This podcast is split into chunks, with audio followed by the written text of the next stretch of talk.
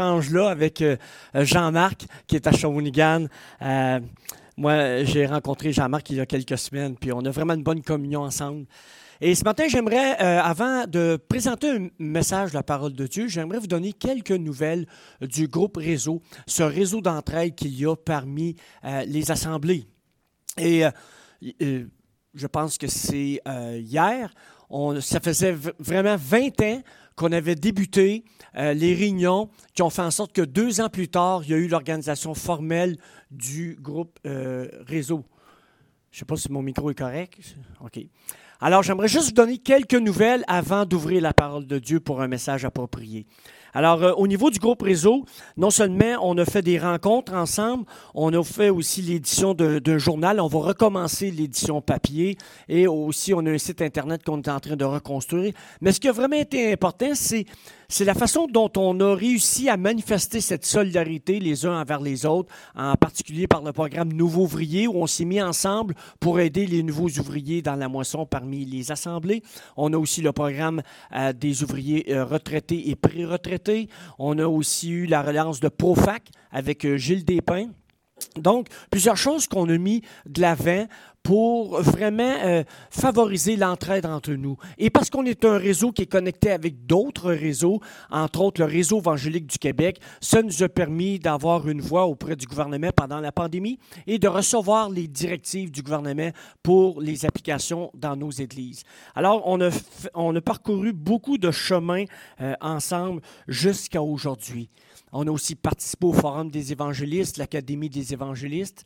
Et on travaille ensemble et là maintenant on a deux grands chantiers. Le premier c'est qu'on veut vraiment aider euh, les, sœurs dans les ministères qu'ils ont euh, pour le Seigneur. On aimerait, on a mis beaucoup d'emphase dans le passé sur les ouvriers à temps plein et sur les leaders d'Église, mais on aimerait aussi mettre une emphase sur les ministères féminins euh, dans l'Église.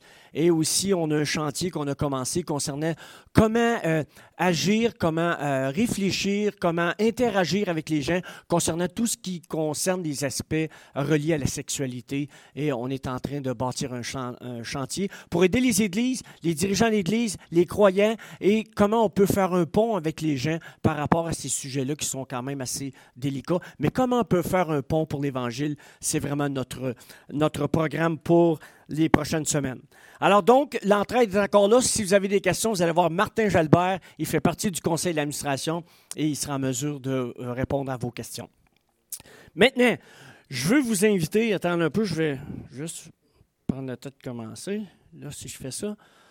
Donc, bâtir ensemble, je fais juste cette définition parce que les gens me demandent le groupe réseau, c'est quoi? Alors, dans sa plus simple expression, le groupe réseau des assemblées chrétiennes évangéliques est un réseau d'entraide et de développement des assemblées de frères au Québec visant à unir nos forces et nos ressources sous l'assistance, sous la direction du Saint-Esprit pour travailler ensemble à l'avancement du royaume de Dieu. Et c'est vraiment notre 15e anniversaire. De, euh, on a été constitué en novembre 2016. Alors, je suis vraiment encouragé par ça de voir tout ce que le Seigneur a fait. Maintenant, ce matin, pour le message que je voudrais présenter de la parole de Dieu, je vais m'inspirer de la série de l'heure de la bonne nouvelle, Voyager léger. Est-ce qu'il y en a qui ont vu les émissions qui passent à nouveau le dimanche matin? Parfait, quelques-uns. Les autres, vous pouvez aller revoir sur le site Internet de l'heure de la bonne nouvelle pour voir toutes ces émissions-là. On parle de voyager euh, léger. Et le texte que j'aimerais arpenter avec vous ce matin, c'est parmi tous ces fardeaux-là qu'on peut porter dans notre vie, j'aimerais parler du fardeau des inquiétudes et de l'anxiété. Et juste pour vous donner une idée, les, fardeaux qu'on a traités lors de ces émissions de l'heure de la bonne nouvelle, on a parlé non seulement des inquiétudes, de l'anxiété, de la recherche du bonheur, qui sentiment d'insatisfaction qui, est toujours là malgré tous les efforts qu'on peut faire. On a parlé du fardeau des remords, de la culpabilité, de la honte, de l'amertume, de l'injustice, le fardeau du regard des autres, de toujours devoir performer, le fardeau de la religion, le fardeau de la perspective de la mort pour certains et le fardeau des dépendances. Voilà les, les, les, les fardeaux qu'on a abordés à l'heure de la bonne nouvelle. Et J'aimerais vous inviter à tourner si vous avez vos Bibles. Sinon, j'ai tout mis sur, euh, sur le PowerPoint. Est-ce que vous, vous donnez un verre d'eau, vous, au prédicateur? Je prendrai une chaudière si c'est disponible. Alors, euh, donc, ce texte dans Matthieu chapitre 11, versets 28 à 30, j'aimerais qu'on puisse porter notre attention sur ce passage ce matin d'une façon particulière. Il est dit, Venez à moi, vous tous qui êtes fatigués et chargés, et je vous donnerai du repos. Prenez mon joug sur vous et recevez mes instructions, car je suis doux et humble de cœur, et vous trouverez du repos pour vos âmes car mon joug est doux et mon fardeau léger. Que le Seigneur bénisse sa parole. Et j'ai mis dans, je sais pas, là j'ai, ok, j'ai mis plusieurs traductions. J'ai mis la traduction Tob, le sommeur, français courant, et l'autre translittéral à partir du grec. Et des fois, c'est bon de voir d'autres traductions, ça nous aide à capter un peu plus le message de la parole de Dieu. Et donc, dans des versions, c'est dit, euh, c'est dit, vous qui peinez sous le poids du fardeau, et d'autres, vous qui êtes accablés, fatigués. Et ensuite, quand le Seigneur nous demande de recevoir ses instructions, c'est dit dans d'autres versions, mettez-vous à mon école. Une autre version, la version français courant, apprenez de moi. Ensuite, il y a le restant du texte aussi que j'ai voulu mettre dans d'autres traductions. Il est dit, euh, mon joug est facile à porter et la charge que je vous impose est légère. Dans une autre version, euh, le sommeur, si ma mémoire est bonne, ou euh, Français Courant, le joug que je vous invite à prendre est facile à porter. Et dans une autre version, ça dit le fardeau que, que je vous propose est léger. Et ensuite, on a le translittéral qui parle de aisé et léger. Et là, vraiment pour illustrer quelqu'un qui est fatigué, et quelqu'un qui est chargé. Et on voit ce joug euh, que, le, que le Seigneur, c'est une illustration de ce que le Seigneur nous demande de faire, c'est de porter. Super, merci. Merci beaucoup. Pour.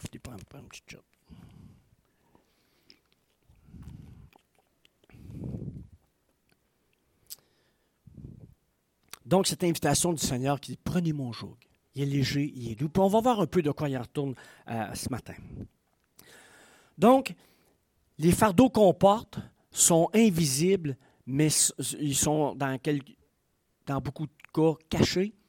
Mais c'est quelque chose qu'on porte dans notre âme et qu'on doit essayer de, se euh, libérer. C'est pas long. Le lutrin n'est pas très gros ici, hein? Je vais m'ajuster. Je pas, mais c'est en dessous, tiens.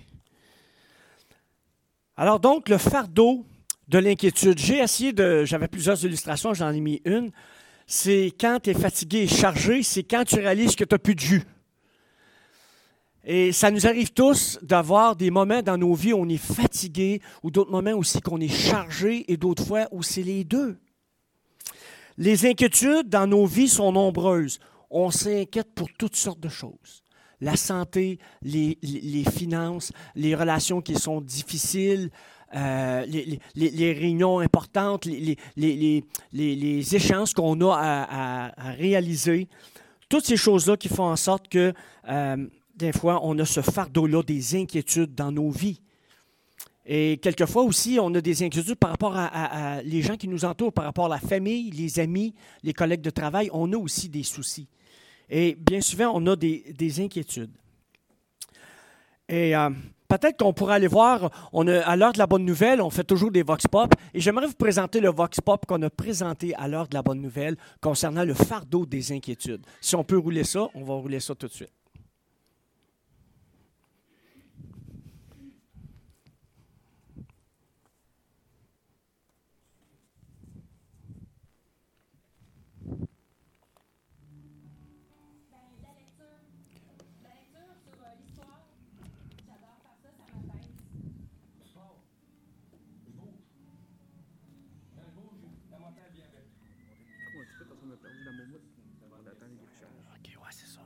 c'est pas ici. Je l'avais tantôt euh, à ma place. C'est peut-être quand j'enlevais ça. OK. Parfait. C'est assez difficile d'aller euh, comment c'est grave. Je pense que les, les, les difficultés de vie, nos illusions sont totalement s'en débarrasser. On en a oublié ça, certains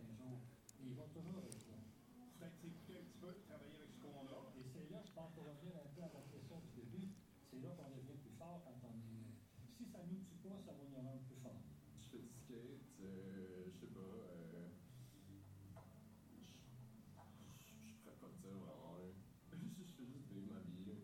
Moi, je suis chrétienne et je crois en un Dieu. Et je sais que quand j'ai mes problèmes, je les confie à Dieu. Je sais qu'il est là pour m'écouter et puis bah, la solution vient. OK. Alors, voici ce que les gens tentent de faire pour essayer de, euh, de, calmer les inquiétudes. Certains euh, vont faire de la lecture, d'autres vont bouger. Puis d'autres aussi réalisent que c'est difficile de se débarrasser du fardeau des inquiétudes. Et juste pour vous donner une idée de quoi on parle quand on parle des inquiétudes, on parle d'un état affectif pénible causé par la crainte, l'appréhension ou l'incertitude. Et quand on parle d'anxiété, on parle d'une inquiétude qui devient hors contrôle, qui fait en sorte que notre santé mentale est affectée par ça, d'une façon légère ou d'une façon très, très profonde. Quand on tombe dans les troubles anxieux, c'est vraiment un problème de santé euh, euh, mentale fort. Et personne n'est à l'abri de l'inquiétude et aussi de l'anxiété. Il y a un moment dans ma vie, je pensais que seulement les non-croyants étaient euh, victimes de, de l'anxiété. Et je réalise que ça frappe tout le monde sans distinction. Et dernièrement, ce qu'il y a eu, si vous vous souvenez bien, pour ceux qui écoutent le hockey, Jonathan Drouin, l'année passée, lui, il avait un fardeau, il était plus capable, il était fatigué, il était chargé, il est allé voir la direction, il dit Moi, je suis plus capable de jouer. J'arrive à l'aréna, j'ai plus d'énergie, j'ai des pensées, ça marche plus mon affaire. Cet été, si ma mémoire est bonne, c'est cet été, il y avait aux Olympiques, il y avait une gymnaste qui était une, championne, toute catégorie. Puis elle a dit Moi, là, je m'excuse, mais je ne veux pas compétitionner, je veux prendre soin de moi parce que je suis fatigué et chargé, je, je vis de l'anxiété, je suis plus capable. Il y a eu aussi cette joueuse de tennis aussi qui a dit Moi, je suis plus capable. Ce que je trouve de, je dirais, de positif là-dedans, c'est que les gens maintenant en parlent de façon ouverte. Avant, si tu parlais que tu avais de l'anxiété, tu passais pour une personne faible. Alors que ce n'est pas ça du tout. On a besoin d'adresser non seulement l'inquiétude, mais aussi les anxiétés dans nos vies. Parce que quand les inquiétudes débordent, ça devient de l'anxiété, on peut être en proie au découragement, au désespoir. Ils ont fait une statistique dernièrement aux États-Unis que 50% des Américains ont, confié avoir eu des problèmes d'anxiété dans la dernière année. 45% des Québécois ont vécu de l'anxiété dans la dernière année, sous une forme légère ou lourde. On nous avait dit, il y a quelques années, que les années 2000 seraient caractérisées par le stress. Moi, j'aimerais vous dire que les années 2020 sont caractérisées par les inquiétudes et l'anxiété. Et c'est pour ça que je pense que l'invitation du Seigneur Jésus est tout à fait pertinente. De venir à lui, nous qui sommes chargés et fatigués, et il nous promet qu'il va nous donner le repos, le repos pour nos âmes. Le texte que j'aimerais voir concernant les inquiétudes se trouve dans Matthieu au chapitre 6. Ça ne sera pas long, je vais arriver en même temps que vous. Matthieu chapitre 6, s'il vous plaît, tournez, du, on va lire du verset 25 à 30.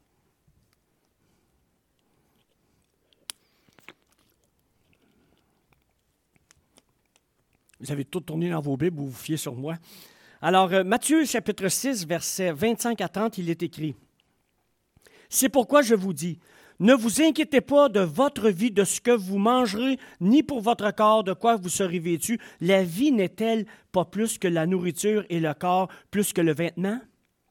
Regardez les oiseaux du ciel. Ils ne sèment ni ne moissonnent, ils n'amassent rien dans des greniers. Et votre Père céleste les nourrit.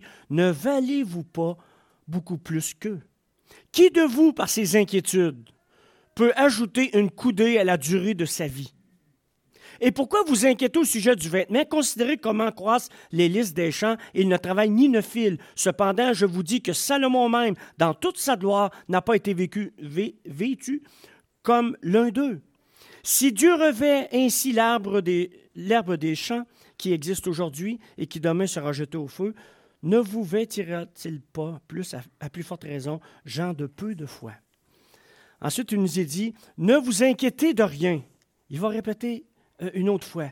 Et ne dites pas que mangerons-nous, que boirons-nous, de quoi serons-nous vêtus, car toutes ces choses, ce sont les non-croyants qui les recherchent. Votre Père céleste sait que vous en avez besoin. Cherchez premièrement le royaume et la justice de Dieu. Et toutes ces choses vous seront données par-dessus. Ne vous inquiétez donc pas du lendemain, car le lendemain aura soin de lui-même. À chaque jour suffit sa peine. Le Seigneur nous connaît vraiment. Il va répéter trois fois, ne vous inquiétez de rien. Et c'est facile à dire, mais plus difficile à faire. Et des fois, on est très malhabile. On, voit quelqu'un qui a des inquiétudes ou qui veut un peu d'anxiété. On dit Inquiète-toi pas. C'est pas toujours contributif. Des fois, ça n'améliore pas les choses. Je me souviens d'une fois, j'étais à une conférence, puis je saluais les gens, puis il y avait une urgence. On était à la Villa du Carmel. Je pense qu'il y avait une toilette qui, débordait. Fait que j'ai salué la personne rapidement. J'ai dit, OK, je vais te saluer plus tard. Non, non, viens ici, Guy. Il me prend les deux mains, il dit, inquiète-toi pas. Là, puis il me tenait, puis là, il disait, Guy, stresse-toi pas. Moi, c'est comme si je sentais l'eau déborder sur mes, souliers. Guy, stresse-toi pas, inquiète-toi pas. Je peux vous dire que plus il me parlait, plus je m'inquiétais. C'était pas contributif. Moi, j'aimerais suggérer ce matin que quand quelqu'un s'inquiète, d'aller voir dire Écoute, on peut-tu aller au Seigneur pour prier pour ce fardeau-là que tu portes dans ta vie? Au lieu de dire Il n'y a rien là. C'est comme quelqu'un soit un coup de marteau sur le doigt. Non, non, ça fait pas mal. C'est pas toi qui l'as reçu. Je pense qu'on a besoin d'afficher de, de la compassion envers les gens. Et le Seigneur nous dit, chaque jour suffit sa peine. Et vous savez, ils ont fait une statistique que 85% de nos inquiétudes dans la vie ne sont pas avérées. Ça veut dire que dans 85% des cas, on s'inquiète, c'est injustifié parce qu'il n'y a rien qui va arriver de ce qu'on avait prévu. J'appelle ça du gaspillage, moi. Gaspillage intellectuel. On s'inquiète. Mais vous savez, on ne peut pas empêcher les inquiétudes de venir à nous. On ne peut pas vivre sans souci. Mais Martin l'Hébreu euh, dit la chose suivante à l'émission L'heure de la bonne nouvelle concernant les inquiétudes. Il dit, les inquiétudes, c'est comme les oiseaux. Tu ne peux pas empêcher les oiseaux de tourner autour de ta tête, mais tu peux les empêcher de faire leur nid sur ta tête. Il en va de même pour les inquiétudes. On ne peut pas empêcher les inquiétudes de venir à nous, mais on peut les empêcher de faire leur nid dans notre âme et de perturber notre relation avec le Seigneur. Parce que le Seigneur sait qu'on a des soucis, mais il sait qu'on va avoir tendance à s'inquiéter, puis il nous fait cette invitation. Ne vous inquiétez de rien. Venez à moi, vous tous qui êtes fatigués, chargés et inquiets, et je vous donnerai du repos pour vos âmes. Quelqu'un a fait la, la, la, pas la découverte, mais relever les faits suivants. C'est que le Seigneur nous donne trois impératifs dans ce texte-là. Ne vous inquiétez pas de votre vie, regardez les oiseaux, considérez les choses dans une autre perspective, dans une perspective divine, et ensuite il nous dit, cherchez le royaume et la justice de Dieu. Ça, c'est la stratégie du Seigneur par rapport aux inquiétudes. Et on peut aussi voir ce texte-là de plusieurs façons. Je vais prendre une petite gorgée. Je suis nerveux, mais je ne suis pas inquiet.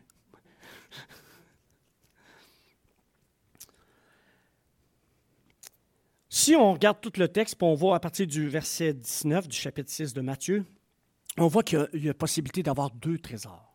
Un trésor terrestre, un trésor céleste. Il est possible aussi d'avoir deux visions, une vision humaine de la chose ou une vision divine de, nos problèmes, avec avoir cette perspective qui vient de Dieu. Aussi, il est question de deux maîtres. Est-ce que le Seigneur, c'est notre bon berger, c'est notre maître? Si c'est vraiment ça, ça devrait faire toute la différence concernant les inquiétudes dans nos vies. Ensuite, il est question de deux façons de vivre, en comptant sur nous-mêmes ou en comptant sur Dieu. J'ai une autre anecdote. Euh, je m'excuse parce que j'ai travaillé très longtemps à Villa du Carmel, mais je me souviens à un moment donné, nous, on a un lac artificiel, puis l'eau baissait constamment. On était peut-être trois pieds en bas du niveau, puis on est déjà un lac qui n'est pas profond. Et je me souviens que mon bon ami euh, Pierrot, j'ai dit Écoute, Pierrot, on a un méchant problème. J'ai dit Regarde, l'eau descend, puis nous, on a une corde à Tarzan, puis s'il manque d'eau, ça peut être assez catastrophique. Alors il me dit Guy, pourquoi tu t'inquiètes? Ben, moi, je trouve que j'ai une belle source d'inquiétude. Là, tu sais, c'est euh, on a un problème. Il dit, écoute, Guy, si tu crois que la Villa du Carmel, c'est le ministère de Dieu, que ce n'est pas le nôtre, ben il dit Dieu, il y a un fichu de problème. Il me dit ça de même. Je ne savais pas que Dieu avait des problèmes. Mais il dit on va lui faire confiance. Ça l'a enlevé l'inquiétude. Et là, Seigneur nous a donné un bonus. L'eau est revenue assez rapidement à la hauteur normale. Mais j'ai pris cette leçon-là que bien souvent on s'inquiète, puis on a des raisons de s'inquiéter humainement. Tu as un camp d'été, il y a un lac, puis il n'y a plus d'eau dans le lac. C'est quand même, euh, quand même euh, préoccupant. Mettons pas inquiétant, mais préoccupant. Mais de faire confiance au Seigneur, quelles que soient les circonstances. On dirait que dans nos vies, on dit OK, cette circonstance-là m'a fait confiance au Seigneur, mais là, là c'est trop grave, je ne peux pas. Mais c'est fou, ça serait supposé être le contraire. Donc, on s'inquiète pour beaucoup de choses. Et le Seigneur, euh, il va nous dire à plusieurs endroits dans les Écritures, ne vous inquiétez pas, exemple, de la manière que vous allez parler lorsque on va vous persécuter. Le Seigneur dit, vous allez avoir des tribulations. Nous, on a des tribulations. Qu'est-ce qu'on fait au lieu de dire, OK, Seigneur, c'est des tribulations, on va passer au travail avec toi? Là, on se met à paniquer. Puis on fait comme si on est tout étonné qu'il y a des tribulations dans nos vies. Il nous a avertis, mais ça a tout l'air qu'on ne l'a pas pris à cœur. C'est vraiment quelque chose, ça de, voir dans nos vies qu'on a plusieurs sources d'inquiétude, puis que le Seigneur veut nous aider à, passer à travers ça. Là, j'essaie de placer mes feuilles, mais ça ne sera pas chic, c'est sûr. Prochaine fois, je prends deux, deux lutrins. Alors donc, on a des, euh, des sources pour euh, s'inquiéter. Et il y a ce texte aussi dans Luc euh, qui nous rappelle aussi de ne pas s'inquiéter. C'est les mêmes choses qui nous sont répétées dans Luc. il y a peut-être quelques distinctions, mais je vais aller un peu plus vite pour ne pas terminer trop tard. Mais je veux parler de ce sac à soucis qu'on a dans nos vies. Même si on ne doit pas s'inquiéter, on va avoir toujours des soucis. L'apôtre Paul dit, et, sans parler de tous les soucis que, je porte par rapport aux églises de Dieu. On va voir que Paul ne s'inquiétait pas, même s'il avait ces soucis-là dans sa vie. Alors ce matin, je vous demande, quels, sont vos soucis ou quel est votre souci principal? Il y a plusieurs années, j'étais euh, à Toronto pour une conférence et je me souviens très, très bien de cet événement-là. J'étais fatigué et chargé. Puis pourtant, tous mes amis m'appellent le lapin énergiseur. OK? Euh, je suis tombé dans le Gatorade quand j'étais petit, je suis sûr, sûr, sûr. J'ai toujours de l'énergie, mais là, cette fois-là, je, sentais une fatigue, une charge dans mon âme. Et là, je me souviens, j'étais seul. J'étais sur, euh, sur le, bord d'une piscine. J'étais complètement seul. Puis à un moment donné, personne ne me parlait, personne ne me fait de mal, personne ne me dit des choses mauvaises. Puis à un moment donné, je me suis mis à pleurer comme un enfant. merci beaucoup. Il y a une récompense pour un verre d'eau, imaginez-vous, pour un lutrin. Fait que... merci beaucoup. J'étais vraiment chargé. Puis je me souviens, il y avait une dame qui était dans le gym à côté puis qui me regardait, elle a dû se dire Lui, il a un méchant problème. Il se met à pleurer seul sur le bord de la piscine. Mais je me souviens à ce moment-là, je vous dis comme si j'étais là. J'ai dit Seigneur, moi, je suis plus capable. Moi, je suis trop lourd, trop chargé. Seigneur, je suis plus capable de porter ces fardeaux-là parce que j'avais plusieurs soucis. Puis je me suis mis à pleurer, puis j'ai crié comme un enfant. Puis je disais à la soeur, oh Seigneur, je suis plus capable. Je te le donne, mon fardeau. C'est comme s'il y avait eu un éclair de génie dans ma tête. C'est comme si j'avais entendu le Seigneur qui me dit Enfin, tu es venu à moi pour te décharger de tous tes fardeaux. Pourtant, je le savais. Je suis même pas. Je suis fou, mais pas tant que ça. Mais c'est comme si, et puis je vous dis à partir de ce moment-là, ce que le Seigneur dit dans sa parole, venez à moi, vous tous qui êtes fatigués et chargés, je vous donnerai du repos pour vos âmes. J'ai vécu un repos dans mon âme. Les problèmes n'ont pas disparu, mais la charge de ces problèmes-là était diminuée. Et je me suis dit, pourquoi j'ai attendu si longtemps avant d'aller au Seigneur?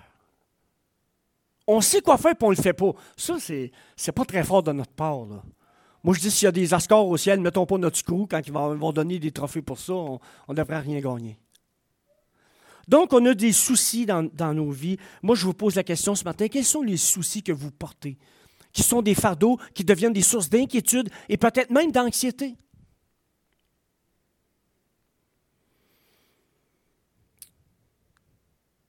Dans les psaumes, euh, psaume 13, 3 en particulier, le psalmiste dit Jusqu'à quand Aurais-je des soucis dans mon âme et chaque jour des chagrins dans mon cœur? Jusqu'à quand mon ennemi s'élèvera-t-il contre moi? Lui, il avait un problème, il avait un souci par rapport à son ennemi. mais vivait ces soucis-là. Comme j'ai dit, l'apôtre Paul nous, dit qu'il avait des, soucis. Mais l'apôtre Pierre nous dit, lui, dans un texte qui va plus loin que la nourriture puis le vêtement, il dit Déchargez-vous, déchargez sur Dieu de tous vos soucis, car Dieu lui-même prend soin de vous. Je ne savais pas, mais je l'avais. OK. Donc, ça, c'est le texte dans 1 Pierre euh, 5, 7.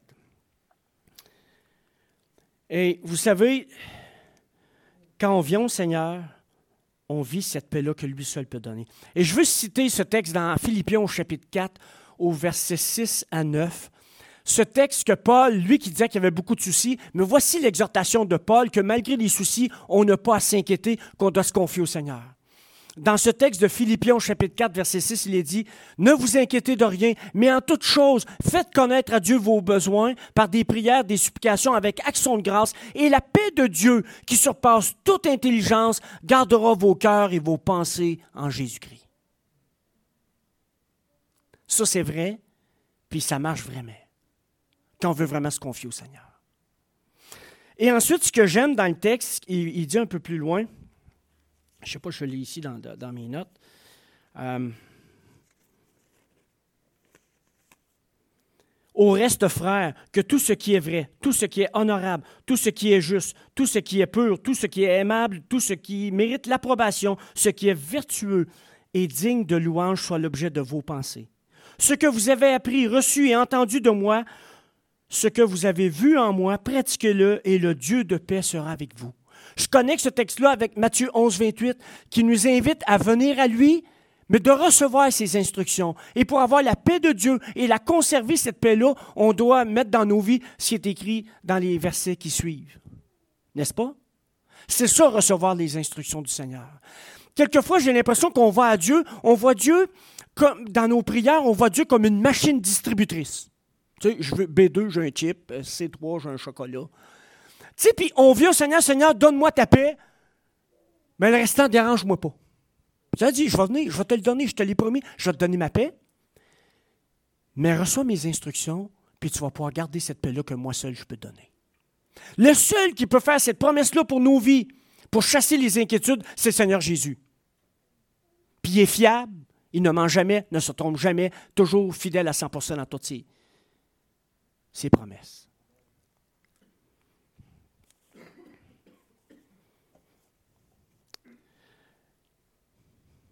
Même si je connais ce texte-là,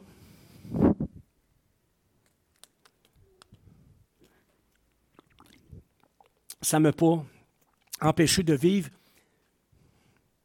une, une passe difficile. Pourtant, je connais ce texte-là, puis je me souviens que je l'ai arpenté depuis 1986. Fait que, ça fait 25 ans, euh, même 35 ans. Puis vraiment, là, je, je connais ce texte-là, mais il y a eu un épisode dans ma vie où j'avais beaucoup de stress. Et, et dans ça là j'étais euh, consultant en communication marketing, puis j'étais conférencier principal pour une grosse organisation. Et là, j'avais bien de la pression. Puis si vous pensez que je suis nerveux, vous auriez dû connaître mon patron. Il est à moi, mais exponentiel. Puis il m'appelait aux cinq minutes pour dire Guy, oublie pas ça, oublie pas ça, parce que tu sais, j'étais le conférencier principal d'un gros show. Et là, la pression s'est mise à monter. Bon, j'ai déjà eu des inquiétudes, ça va. Mais là, je filais pas bien. Le soir avant, à un moment donné, ça s'est mis à me serrer. Comment ça manquait d'air? Qu'est-ce que c'est ça, cette affaire-là? Je sentais de faire une crise du cœur. Ah là, je filais vraiment pas bien. Avant, les gens me disaient, je fais une crise d'anxiété. Bah oui, ça va passer, tu aspirine va arranger ça. Mais là, j'étais vraiment pris, puis j'ai dit, oh, qu'est-ce que c'est ça? Puis là, j'essayais de repasser ce texte-là, ça marchait pas. Et là, à un moment donné, je, suis sorti dehors, j'ai dit, je vais m'évanouir. Je suis sorti dehors, j'ai marché, j'ai parlé à Dieu, Dieu m'a parlé, je me suis parlé, il y a eu comme un dialogue. Et là, la paix a pu s'installer. Puis là, c'est comme j'ai commencé à voir les choses dans la perspective divine. Je disais, mettons, je manque mon coup. Je vais-tu au ciel quand même? Oui. Mais je- c'est sûr que mon patron va être déçu, je vais être déçu de moi, mais je vais faire de mon mieux, puis je, vais prier Seigneur qui nous donne d'être léger là-dedans. Par la grâce de Dieu, j'ai réussi à faire mon discours et ça a bien été. Mais j'ai vécu de l'anxiété que je n'avais jamais vécu avant. je crois qu'on a besoin de réaliser la portée de l'invitation de Jésus à travers Matthieu 11, 28, puis à travers Philippiens 4, 6 et 9. Ne vous inquiétez de rien. Si quelqu'un parmi vous dit Moi, Guy, je m'inquiète jamais de rien, venez me voir, je veux commencer à être votre ami, puis je veux que vous me donniez d'autres conseils. Pendant la période qu'on a vécue dans les derniers mois, il y avait ce psaume qui s'est imposé à moi, psaume 46, versets 1 à 4. Excusez-moi, je, je termine à quelle heure? Est-ce que quelqu'un peut me donner un indice? À quelle heure je termine? Ah, super, ok, parfait. Si vous finissez 20, checkez bien ça. Psaume 46, versets 1 à 4. Euh, au chef des chantres des fils de Corée sur Almout Cantique. Pour nous, les Québécois, ça ne dit pas grand-chose. Mais après ça, c'est très révélateur. Ça dit Dieu est pour nous un refuge et un appui, un secours qui ne manque jamais dans la détresse. On a chanté euh, ce matin Toi seul est mon secours. C'est pourquoi nous sommes sans crainte quand la terre est bouleversée. Les derniers mois ont été une occasion en or pour les croyants de manifester leur confiance en Dieu et de faire de Dieu leur secours. Et je crois qu'à bien des égards, on échoué lamentablement. C'est ma perception, mais ce n'est pas terminé, on a encore la, chance de se reprendre. Le Seigneur donc nous dit, je vous donnerai du repos. Il peut aussi l'accomplir. Ensuite, il nous dit, par le pouvoir qu'il a de s'assujettir toute chose. Est-ce qu'il y a une exception ou c'est toute chose? C'est toute chose. Donc, le repos du Seigneur se vit dans l'âme euh, non dans les circonstances. Euh, ça vient de la certitude de sa présence, de son amour envers nous. Et la certitude qui nous accompagne et qui veut qu'on puisse sentir sa présence euh, auprès de nous dans tout ce qu'on peut traverser. Et Dieu peut donner ce repos qui est surnaturel un repos dans l'âme. Parce que oui, quelquefois, on peut recevoir le repos physique, mais la promesse du Seigneur, c'est le repos dans l'âme, dans Matthieu 11, 29. Euh, Et s'il nous donne le repos dans notre corps, ben c'est bien parfait pour ça. Donc, le repos, c'est une force intérieure surnaturelle lorsqu'on n'en a plus en nous. Ça, c'est vraiment le repos que le Seigneur nous donne. Et donc, il y a plusieurs euh, passages qui nous parlent que, euh, que Dieu peut être un refuge pour nous dans les moments de difficulté. Même dans Ésaïe au chapitre 41, verset 10, il dit, Ne crains rien, car je suis avec toi. Ne promène pas des regards inquiets, car je suis ton Dieu. On dirait que c'est, on a de la misère à, à catcher ça. Verset 13, il dit, car je suis l'Éternel ton Dieu qui fortifie ta droite, qui te dit, ne crains rien, je viens à ton secours. Psaume 56, verset 5, je me glorifierai en Dieu, en sa parole, je me confie en Dieu, je ne crains rien, que peuvent me faire des hommes?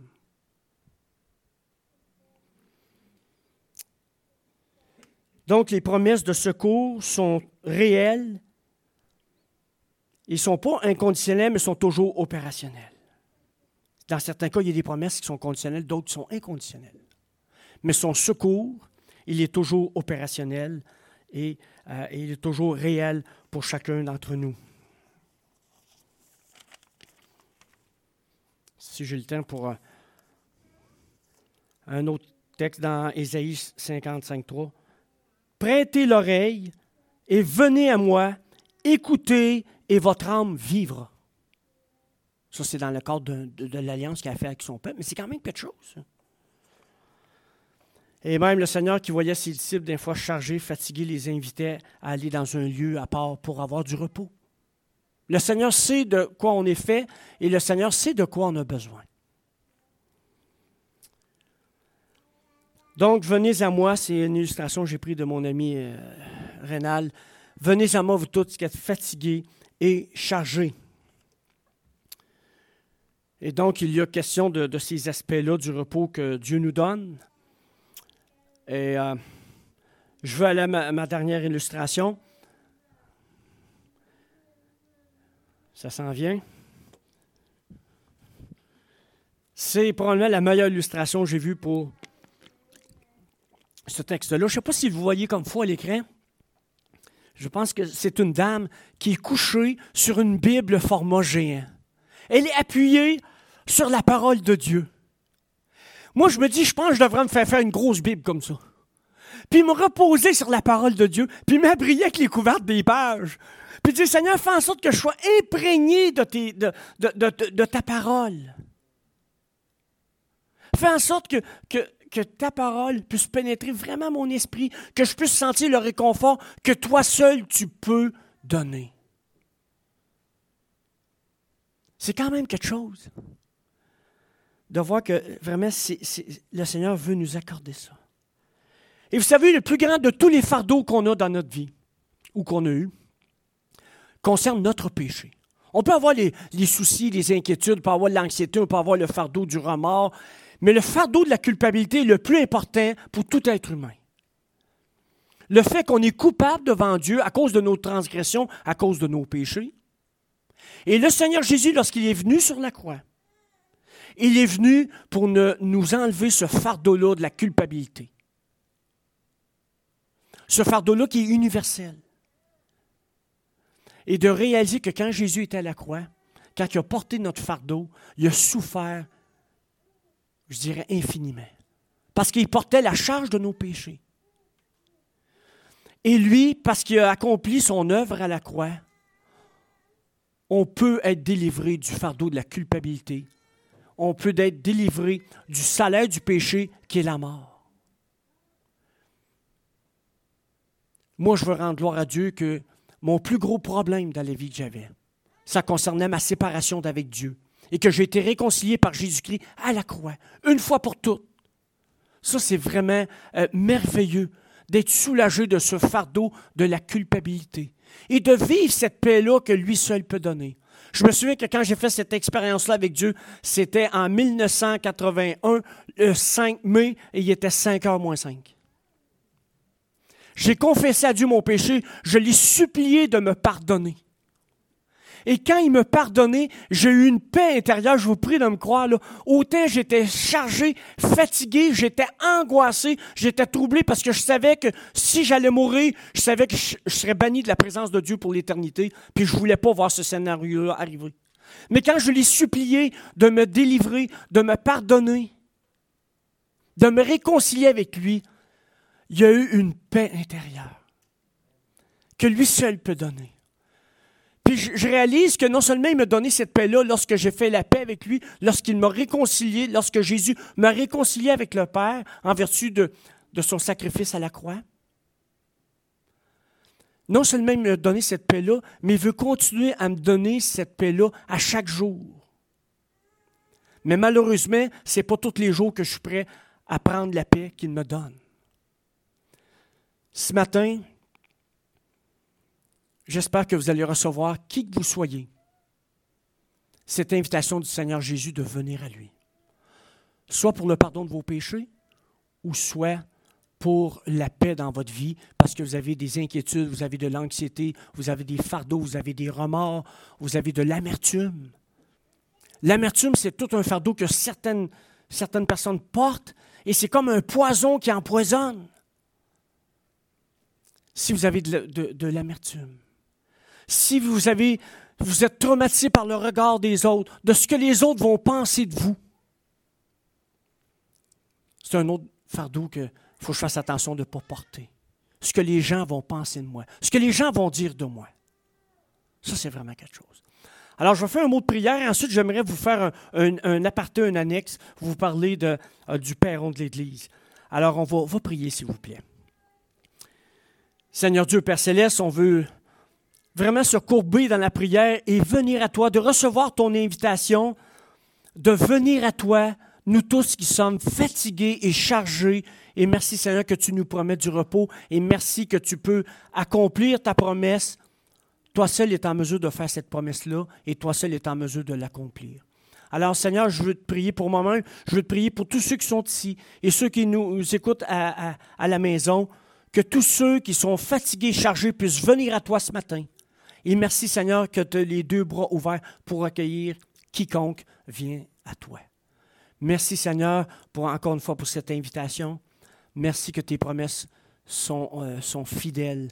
Et merci de nous donner ce repos-là qu'on a tant de besoin dans chacune de nos âmes. Qu'il en soit ainsi, Seigneur Jésus, pour ta gloire. Amen. Et juste faire un info pub, euh, j'aimerais, euh, change de, de mood un peu, mais j'aimerais vous parler du Perron d'Église, qui est un lieu de rencontre via la plateforme Zoom, qui fait en sorte que les gens de tout horizon religieux peuvent se rencontrer, venir discuter dans une perspective chrétienne. Et j'aurai peut-être d'autres communications à travers le journal du réseau pour vous inviter à participer au perron, à venir, à inviter des contacts à venir sur le perron de l'Église pour avoir ces discussions-là qu'on a. On a aussi des réunions en marge de l'heure de la bonne nouvelle.